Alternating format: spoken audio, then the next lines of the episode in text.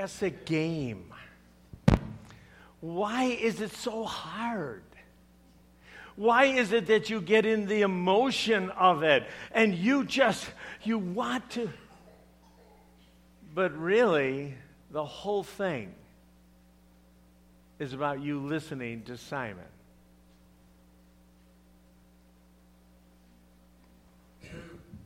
Imitate God, therefore, in everything you do, because you are his dear children.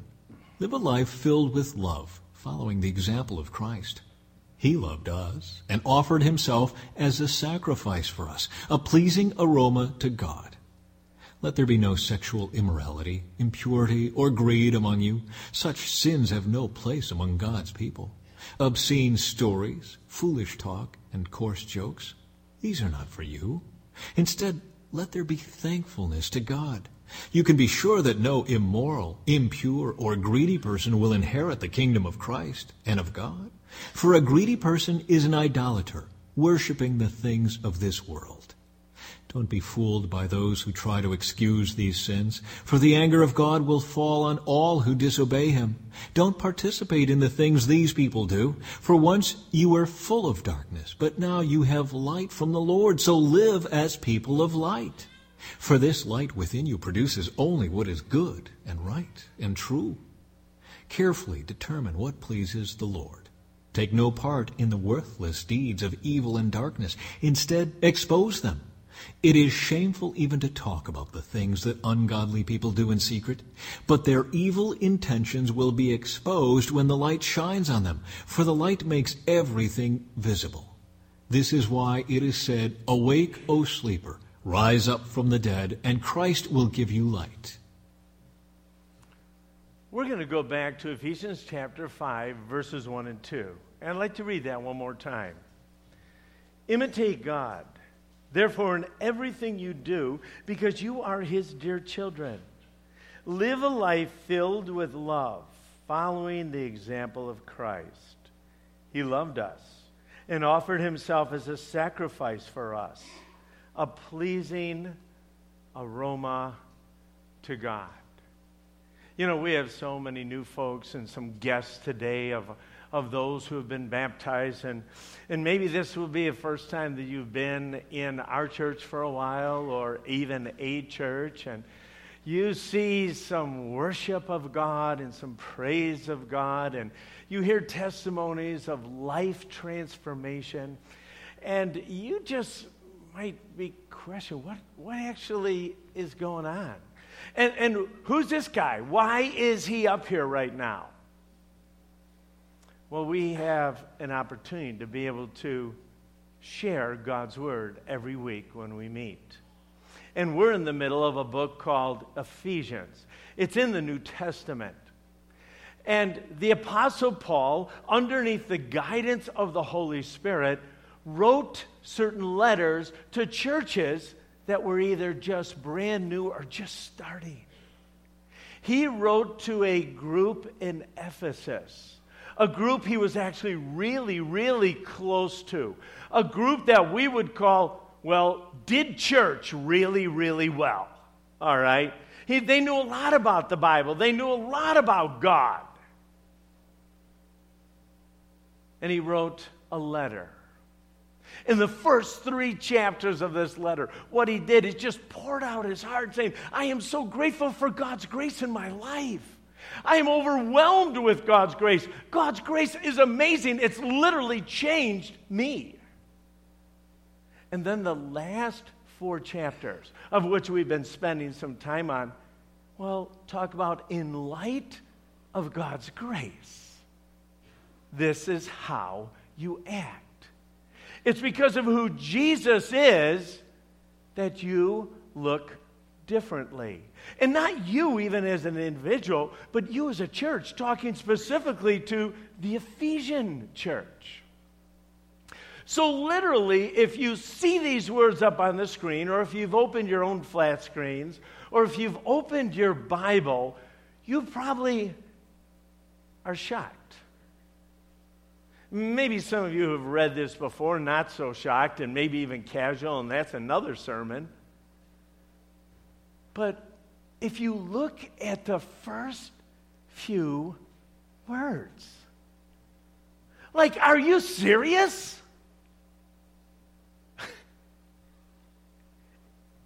Paul writes, he literally says, I want you to keep imitating God. I want you to mimic God. And in all your, well, interaction with people, I want you to keep walking in love or keep loving others the way that God or Jesus loved others. Oh. You, you got to take a breath here. I, I do. This is the standard. I mean, every one of you probably read a little bit about Jesus.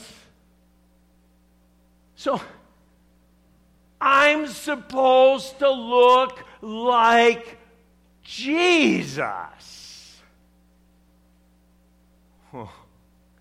And not only that, I'm supposed to love like Jesus. Let's pray. We're going to need God to do something in our own hearts because this is overwhelming. I don't want you to leave overwhelmed. I want you to leave with wings. Let's pray. Father, thank you. Thank you for loving us. Thank you, Father, that as a church, we got to celebrate five people who, at one point in their life, received you as Savior. Their lives are completely different. And I thank you for their testimony. I thank you that, that they have shared and proclaimed to everyone. Once they were dead, and now they're alive. We are so grateful, God. We are grateful for what you're doing in us. We're grateful for what you're doing in our church. But God, as we start off, even these first few verses, if we're honest, it just kind of blows our minds. Would you help us understand what you're saying today? We want to be obedient. We want to hear from you. And God, if we're casual toward these words, would you wake us up? Lord, there's so many churches right now that are, that are proclaiming your word and are worshiping you, not only all over the world and in our country, but right here in this neck of the woods.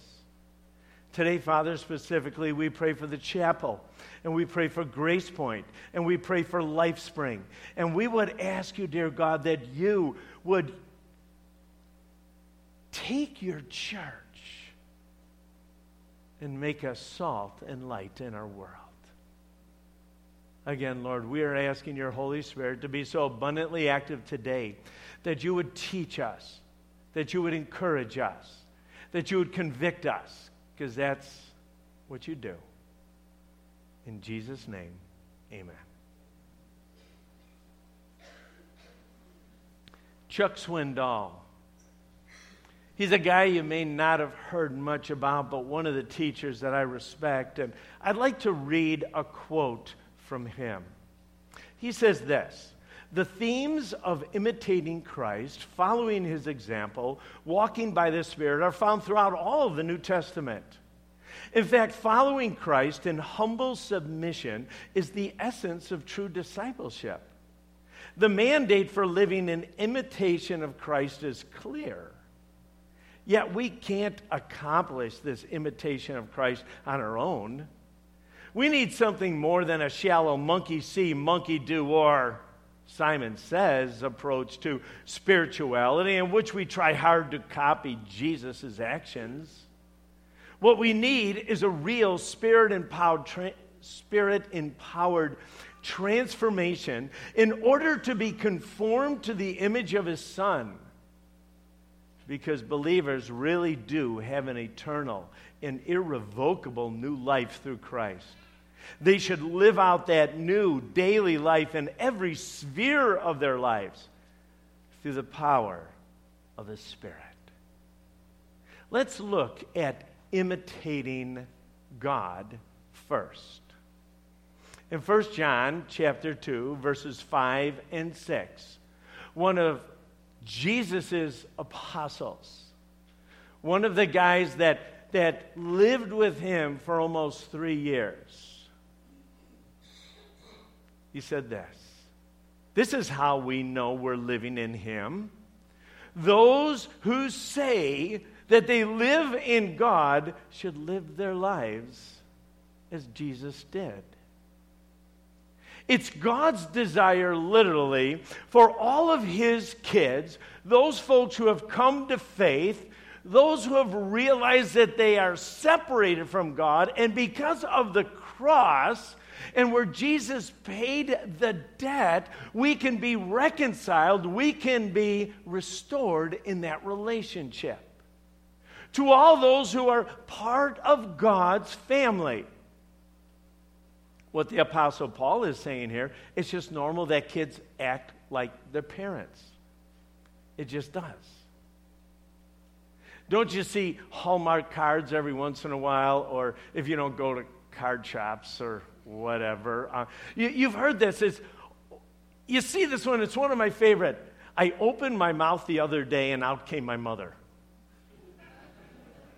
Go, yeah, yeah I can see that. I'd like, where did that come from? Well, I lived with her for 24 years. Her idiosyncrasies, the different things that she said or thought about.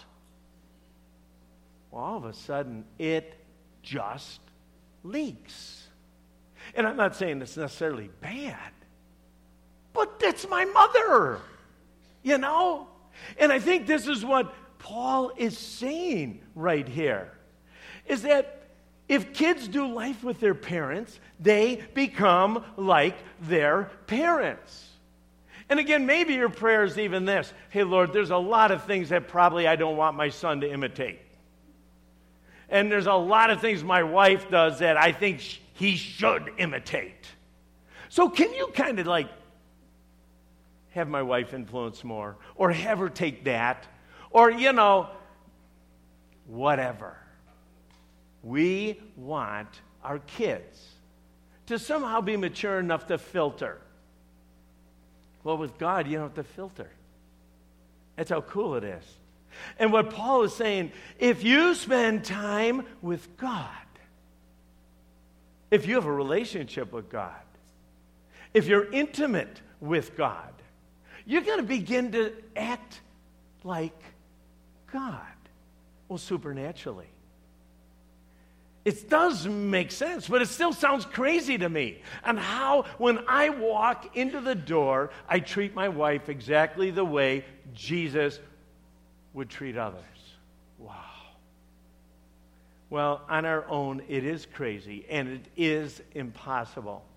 Transformation only happens when we spend time with Jesus and by means of the Holy Spirit. In Romans chapter 8, verse 29, the Apostle Paul writes this in a different part of the Bible. For God knew his people in advance, and he chose them to become like his son, so that his son would be the firstborn among many brothers and sisters. You know, in chapter 5, verse 1, Paul's exhortation here, his pleading of imitating God. You all imitate God, or you're imitating God. This is in the middle or passive voice, not exactly sure. But what it does is literally indicate that you're doing this with somebody. And that somebody is the Holy Spirit. Now, if you have your Bibles, you can just turn back just a little bit, but I'm not sure. Uh, a few weeks back, we went through Ephesians chapter 3. And starting at verse 16, Paul prays this prayer. It's absolutely an amazing prayer. He's praying for this church, this same letter, these mature Christians, those that know a lot about God. He's saying this I pray that from His glorious, unlimited resources, He will empower you with inner strength that comes from His Spirit. Then Christ will make His home in your hearts, and you trust in Him. Your roots will grow deep down into God's love and keep you strong. And may you have the power to understand, as all of God's people should, how wide and how long and how high and how deep His love is. May you, Paul says, to God, on behalf of these Christians, experience the love of Christ, though it is too great to understand fully. Then you will be made complete with all the fullness of life and power that comes from God. What a promise! A promise. God empowers you and I as we walk with Him and listen to the Holy Spirit in order to be complete or mature in God, in order to reflect Him well wherever we go. All glory is to God who is able to accomplish more than we can ask or think. And as I said, when you first read these first few words, and if it doesn't blow your mind, I don't know if you're getting it.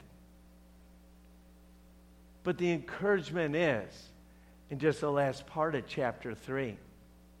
Paul says, God's able to do way more than you can ask or think. Way more.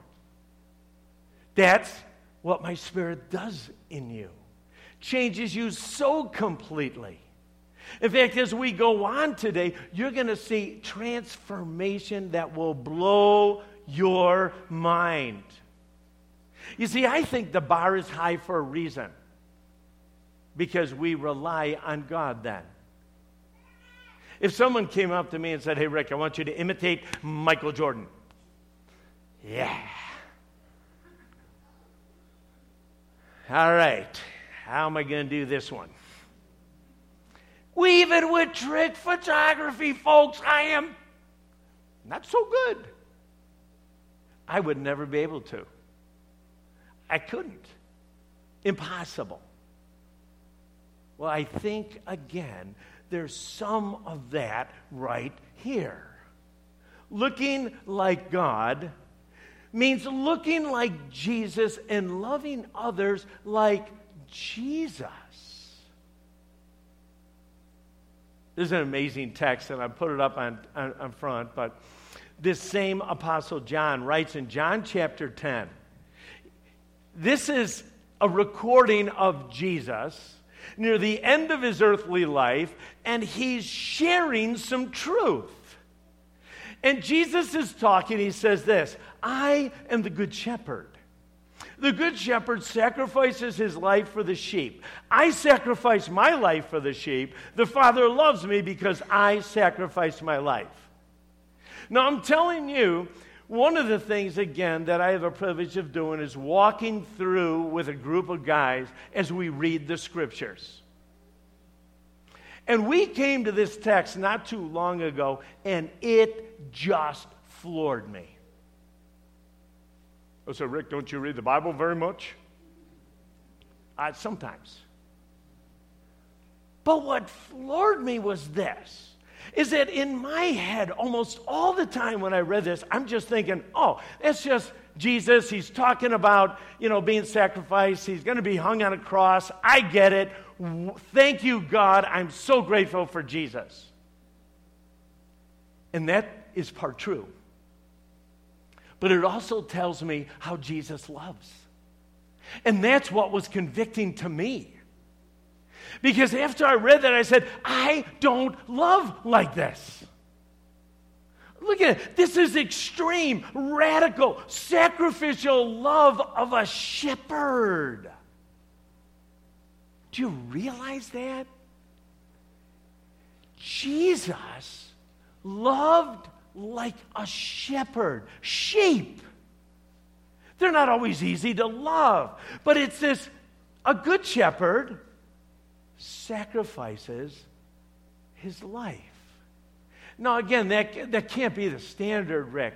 I mean, I mean, I know that's for Jesus, and I know Jesus really sacrificed and Jesus really loved others, but it can't, it can't be the standard, is it? Well, I think it is the standard. Because this is how Jesus loved, and this is as we listen to God and allow Him to chip away the things that don't make us very loving, this is what we're going to look like sacrificial lovers, extreme, radical lovers of people. Are, are, are, you, are you getting how impossible this is without spending time with Jesus? And then here's the killer John 13, just a little bit later if you open your Bibles. This is right the last few words. We would call this the Last Supper. We call this the last message that Jesus gave in his most intimate setting. He said this right after he washed all the disciples' feet. Now, again, we don't need to go into a lot of detail here. Any way you look at it, it's probably not traditional today. I mean, you're going to go to your Thanksgiving family dinners, and I'm pretty sure there's not going to be a basin, and I'm pretty sure as you walk in, there's not going to be anybody washing the feet. Pretty sure. Now, maybe you do it. I don't know. Back then, this was so important, and a servant would do it. So this is Jesus, John 13, starting in verse 14. And since I, your Lord and teacher, he's talking to his disciples, have washed your feet, you ought to wash each other's feet. I've given you example to follow. Do as I've done to you. Love each other. Just as I have loved you, you. Wait, whoa, whoa. Well, he's just putting all. What? Just as I have loved you, you should love each other. Your love for one another will prove to the world that you are my disciples. And so I ask the question how did Jesus love? Because I'm wrestling through this. How do, how do you love, Jesus? Show me. You loved perfectly. You cared perfectly. What are some of the things you did because I want to know what I'm going to look like if I walk with you.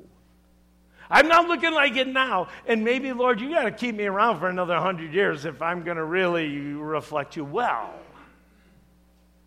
But first of all, Jesus cared for physical, emotional, and spiritual needs. He literally spent time with his sheep. He didn't just preach and go off, he did life with his disciples and with the people. In this case, he literally washed feet. Now, again, every one of us love those baby feet, right? Yeah, those are cute. Chubby, kind of smell a little like, yeah, whatever. But you take a 65 year old man. Oh, yeah, you know where this is going. This is not pretty. Surgeries, calluses. Hmm. Hey, you take some disciples. Jesus was somewhere around 33, somewhere in that area. Okay? Guys a little younger, guys a little bit older. Just sandals. just dirt. Just desert. There's a reason there was a basin out and its servants washed feet. Jesus did it. And I look at that and I'm thinking, okay, loving others is uncomfortable. Loving others is inconvenient. Loving others is demeaning. say, whoa, I love loving people that love me back. I love loving people that deserve it. I love loving people that have really good smelling feet. And we all sign up for it. But Jesus blew our mind. He, he just blew everything out of the water. He, he literally said, I want you to love like I love. It's going to be inconvenient. I have to get on my knees. It's going to be uncomfortable. I don't like that. It's going to involve me getting smelly hands. And on top of that, he served or washed a person's feet who just within minutes, if you want to call it, is going to betray him, is going to hand him over. I mean, every one of us get betrayed. We get it. But you know what really hurts is when a loved one betrays us. Oh, it's hard. But that's what Jesus does. Jesus washes all the feet, even those that are going to turn on him. He forgave those who hurt him. How, how does that even fathom? The, the man has been beat to a pulp, doesn't even look like a human being. He's up on the cross. And are you like, Father, forgive them? They didn't really even know what they're doing. No, I, no. Bring down 10,000 angels. Fry them. Do something. Don't just sit there. Oh, but my request is this just forgive them. Well, they, they didn't even ask for forgiveness. Like, whoa, why is it? This is blowing your mind. Is it blowing your mind? I like, no, it doesn't work that way in my world. Just a little before this, and we looked in Ephesians chapter 4, verse 32. And Jesus is using the Apostle Paul, but he's writing and uh, trying to describe again a person that walks with God. And he says, Hey, I want you to forgive others like Jesus forgave others. No, no, no, no. How about I will forgive others that deserve it? They've showed repentance, they're changing their lives completely. Yes, those are the ones I want to forgive.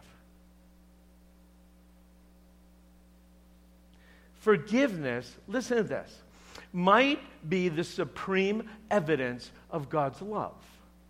It might also, if we forgive people like that, might also be the most convincing proof of our love. The extent of our love for others is often shown by the extent or our ability to forgive. Let me say it a different way. If you can't forgive anyone, you're not loving them. Whoa. Hmm. And then all of a sudden your mind goes crazy. You go, well, what about? And we have our list, right? Don't we have our list?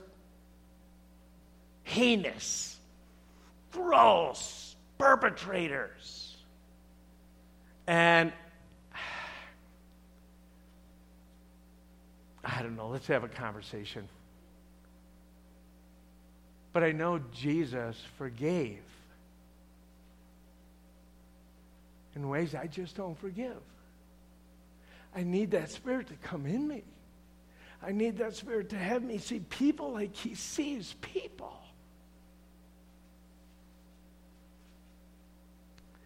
And the greatest evidence of love, which is forgiving someone who doesn't deserve it, will shout to others that we are Christ followers because nobody does that. Not one person does that normally. No one who's abused, no one who's hurt, no one who's maligned forgives anyone unconditionally. Even more, and this is so cool. We're only in the first two verses, I know, but hang on there. This is getting good, and we're going to start rolling, all right? But what's so cool, not only do we reflect God when we go this direction, but look at that last part of that verse.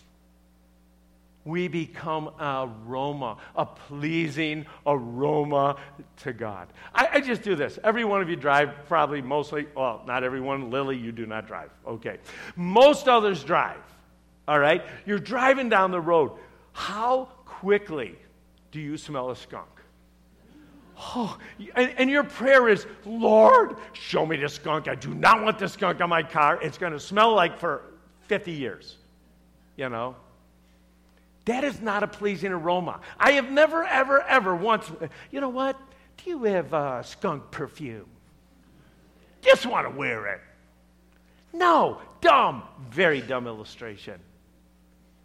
God says, You love like this, you forgive like this, you, you are a pleasing aroma.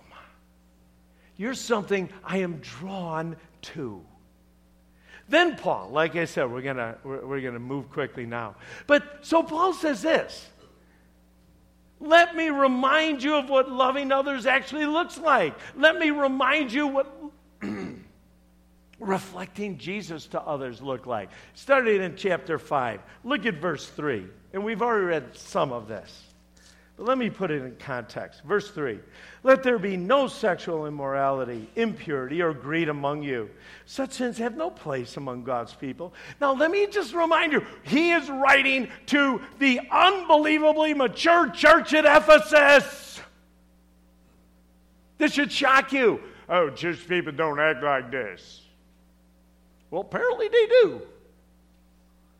All right? And there's probably even some in our church that act like this. Now, I'm not asking you to point any fingers.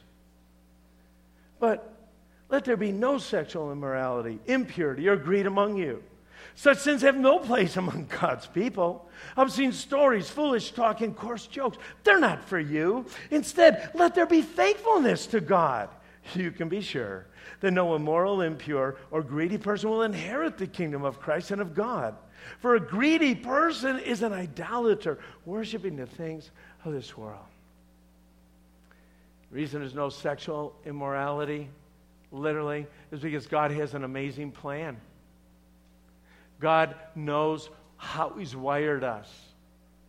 And He says, Hey, I want you to have a wife or a husband that will love you and you can be as intimate as you want with them. That's my plan. And in our world and our way of thinking, we can short skirt God's plan. Every time we screw up with God's plan, it messes us up. I just want you to know. No matter what it is. If you think lying is always better than truth, or sometimes, it never is. It never is. All right? So it's selfish, it's self focused. The whole idea of love is this sacrificial extreme care for others. Nobody is going to sleep around hurting spouses or even hurting your potential spouse because of your selfish behavior. Then he goes and he goes impurity. Now, again, there are some germophobics. Have you ever been around a germaphobe? I am not, okay? And, and they crack me up. Like, I'm not even sure I wash, no, I wash my hands at certain times, but I, I don't even, like, have I put germ stuff on my hands like three times in my whole life? I don't even know, okay? But impurity, germy things we do, we put in our mind and say. And then he goes a little bit, especially the way we speak. No obscene stories, no foolish talk, no coarse jokes. Now, he's not saying don't have fun and laugh. He's actually looking at what we're laughing at. And then the jailbird, Paul, who's in prison at this moment, says this our language is one of thanksgiving. Whoa! He writes in Philippians chapter 2, verse 14, just a little bit later. He says, Don't ever, ever, ever complain or argue. Whoa. No, we, we, one of the most beautiful places, and I've said this before, is to model a no complaining is on a mission trip. And what I've loved to do, especially with high school students, one of the rules no complaining for one week. What? That's complaining. Can't do it. And we're able to, what we eat, the transportation we have. And all of a sudden, we're modeling. You know what? We're going to thank God for this. Thank God for real. Are you? No, I'm just saying. But it's so amazing when our words change to thanksgiving and not complaining. Greed. Greed is idolatry, he says. We worship things of this world. You see, all is selfish, all is self focused behavior, and these actions that the Spirit does not produce in us. Look at verses 6, 7, 8, and 9 of chapter 5. Don't be fooled by those who try to excuse these sins. For the anger of God will fall on everyone who disobey them. Don't participate in the things these people do. For once you were full of darkness, but now you have light from the Lord, so live as people of light. For this light within you produces only what is good and right and true. What Paul is saying is this don't be fooled by church people who excuse these sins. We're not saying you don't judge these church people. There's another different way to look at that. But he's saying, don't be fooled by people who excuse these sins, who sin like this. They are sins, and sin will be judged. Live as people of light and expose believers who are living in darkness. And again, it's not my job to go confront my neighbor who does not know Jesus or one of my neighbors who don't know Jesus about their lifestyle. They don't know Jesus. I would expect them to be quite idolatrous and selfish and different, maybe. But what I would say is this is that we, as we live in community in the kingdom, if there's people in our midst who are displaying these actions, loving them is talking to them. Why? And some of you say, well, Rick, I don't want to do that. But let me just paint this picture. It affects the body, it affects the person, it affects the kingdom. Because he's writing to us as a church. And as a church, we're reflecting God. And if one of us are not doing a good job reflecting God in our selfish and our bent on selfish behavior, it's going to hurt them, which is not loving. It's going to hurt our community, and it's going to hurt the body because we're not going to be functioning on all cylinders. We're going to have a finger that's not working, or a toe that's not working, or a kneecap that's not working. That is why being part of community is huge. That's why being part of a crosspoint group is huge. There's accountability. You're doing life together with one another. When you're thinking wrong, when you're acting wrong, you've got someone who lovingly will put their arm around you. Let me look at it a different way. Pharisees don't do community well unless there's a small group of Pharisees. Pharisees was this group of really religious people. They loved hanging out with themselves and to be able to applaud their selfish behaviors. I think one of the rich parts of being a family and being community is to be able to do life together because every one of us have blind spots. And sometimes we need arms around us to lovingly talk and to chat and to point. You see, I think there are Pharisee groups. And what Pharisee groups do, they hang out, they focus on their goodness, and they talk about the world's badness. That's what a Pharisee group to me is. We're really good, they're really bad. Yikes.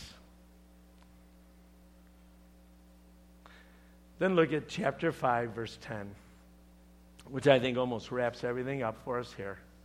Chapter 5, verse 10. Just a few words.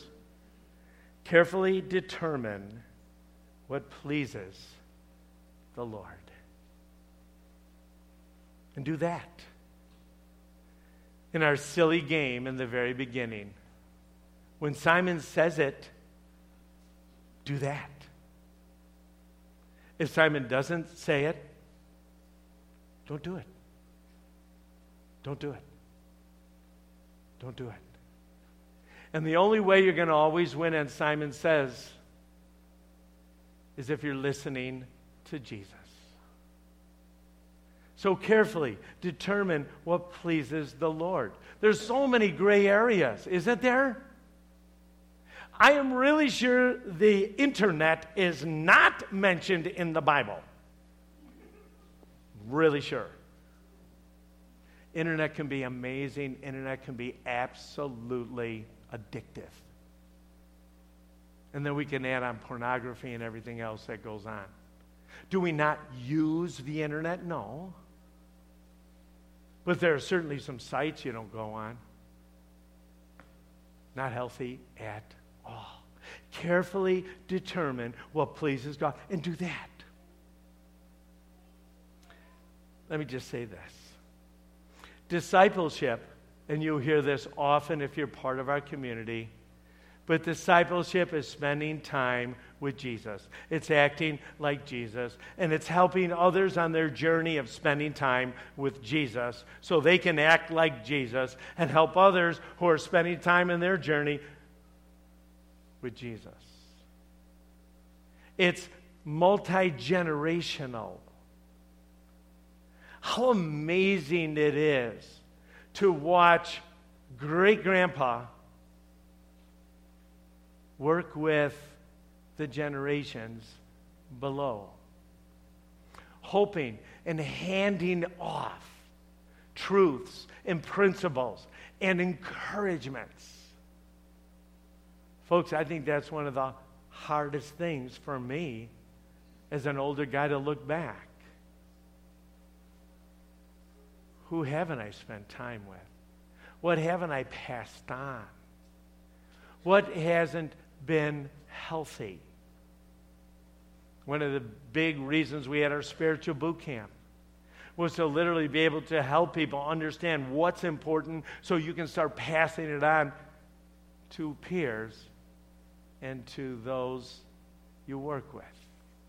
How exciting is that? When someday and you're all going to end there are in the grave. And right before you breathe your last breath, you said, Oh Lord, thank you. Thank you for letting me work with this and this and this and this. Thank you for letting me meet with them. Thank you for letting me pass on the baton. God, I know I'm going to see you. I know glory is going to be amazing. But God, I am so grateful that these people are going to keep the torch going. You want to know how to do that? Let's get together. Let's spend time. Let's model for each other. Let's pass the baton well. Now, let me say it this way let's spend time with Jesus, act more like Jesus, and help others on the journey. I had one young person ask me this last week Hey, what do you think I should do? I'm meeting with someone who's younger, and we're talking about discipling. And I gave them the Sunday school answer yes, because I believe it. I said, Talk about Jesus. Well, what do you mean? Start Matthew, go all the way through John. Open that book and look at Jesus. Oh, you will be so excited. You'll be so convicted. You'll be so empowered. Yes, focus on Jesus. He modeled for us perfect intimacy and ministry. He was always, he was the only guy always connected with God perfectly. He knew how to respond. Yes. And then I will end. Wow, what an impact our church would make. If all of us would spend a little more time with Jesus, listen to him a little more, be able to pass that on, meeting with a group of people one, two, five, six talking about your relationship, your walk, how you're doing, passing it on, passing it on, passing it on. So not only is our group being discipled, but we're being thrust out into a world looking more and more like Jesus. So whether you're working a caterpillar or you're punching the cash register at Walgreens, people are going to see a little reflection of Jesus. Let's pray. Father, I just thank you so much for the impossible stuff you give us. You want so much more for this church. You want so much more for us. You desire deeply, God, that, that we would walk with you intimately and experience abundant life. We know that, God. We do. May we not only, well, allow you to chip us down to an image that will reflect you well, but that we would pass it on. We love you, Jesus. In your name, amen.